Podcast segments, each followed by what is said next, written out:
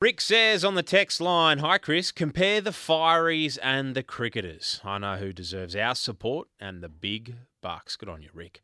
Well, check out 2gb.com because I've been sent out some security footage. It's up on the website now, 2gb.com. And I'm interested to see if you know who this bloke is, please get in contact with us and we'll pass the details to police. But the security footage is quite interesting because this is what it shows. There's a man in a shirt. It's black and white, so I don't know what colour shirt he's wearing. But there's a man in a shirt and he's got a beard and he walks into the driveway of a home in Chester Hill. Now, this is on Priam Street, P R I A M Street in Chester Hill. It happened on Saturday night at about midnight. Now, the man who owns the home that he's walking into is a builder and he's got these two big augers on a trailer outside. Now, augers are basically dry, giant drill bits, and they can dig holes into the ground, and they're a key but expensive piece of equipment for a builder. So the bloke just walks up the driveway, up to the trailer, and steals both the augers.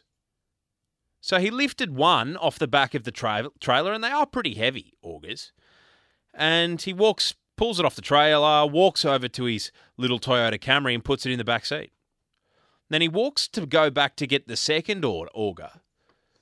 But all of a sudden, someone starts driving up the main street. So he sees someone driving and he pretends he's not walking into the driveway and he's just going for a midnight stroll. The, that car then goes past and he ducks up to the trailer again and tries to steal the other one. But it's a bit heavier. He drops it on himself, stumbles back into the garbage bins, but anyway, ends up taking off with it. So two augers stolen on Priam Street in Chester Hill on Saturday night. The vision is there on 2gb.com. It is a very clear picture of his face. So the builder wants his machinery back, and if we can identify this person, well, we will pass all those details on to police.